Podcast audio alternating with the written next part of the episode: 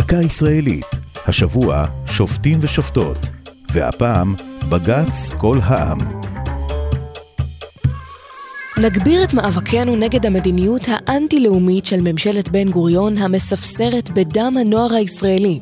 במילים נוקבות אלו הביעו הביטאונים כל העם ועל איתיחד את מחאתם לנוכח הפרסום על נכונות ישראל לשלוח סיוע צבאי לארצות הברית במלחמת קוריאה ב-1953.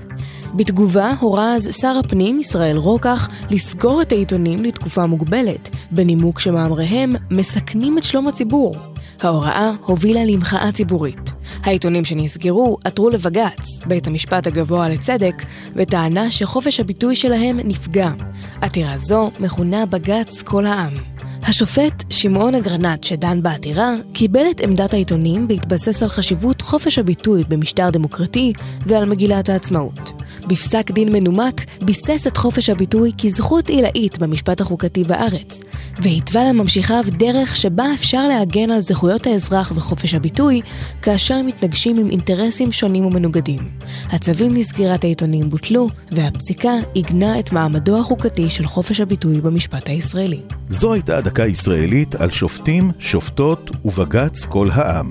כתבה מאיה יהלום. ייעוץ, הפרופסור סוזי נבות. ייעוץ לשוני, הדוקטור אבשלום קור.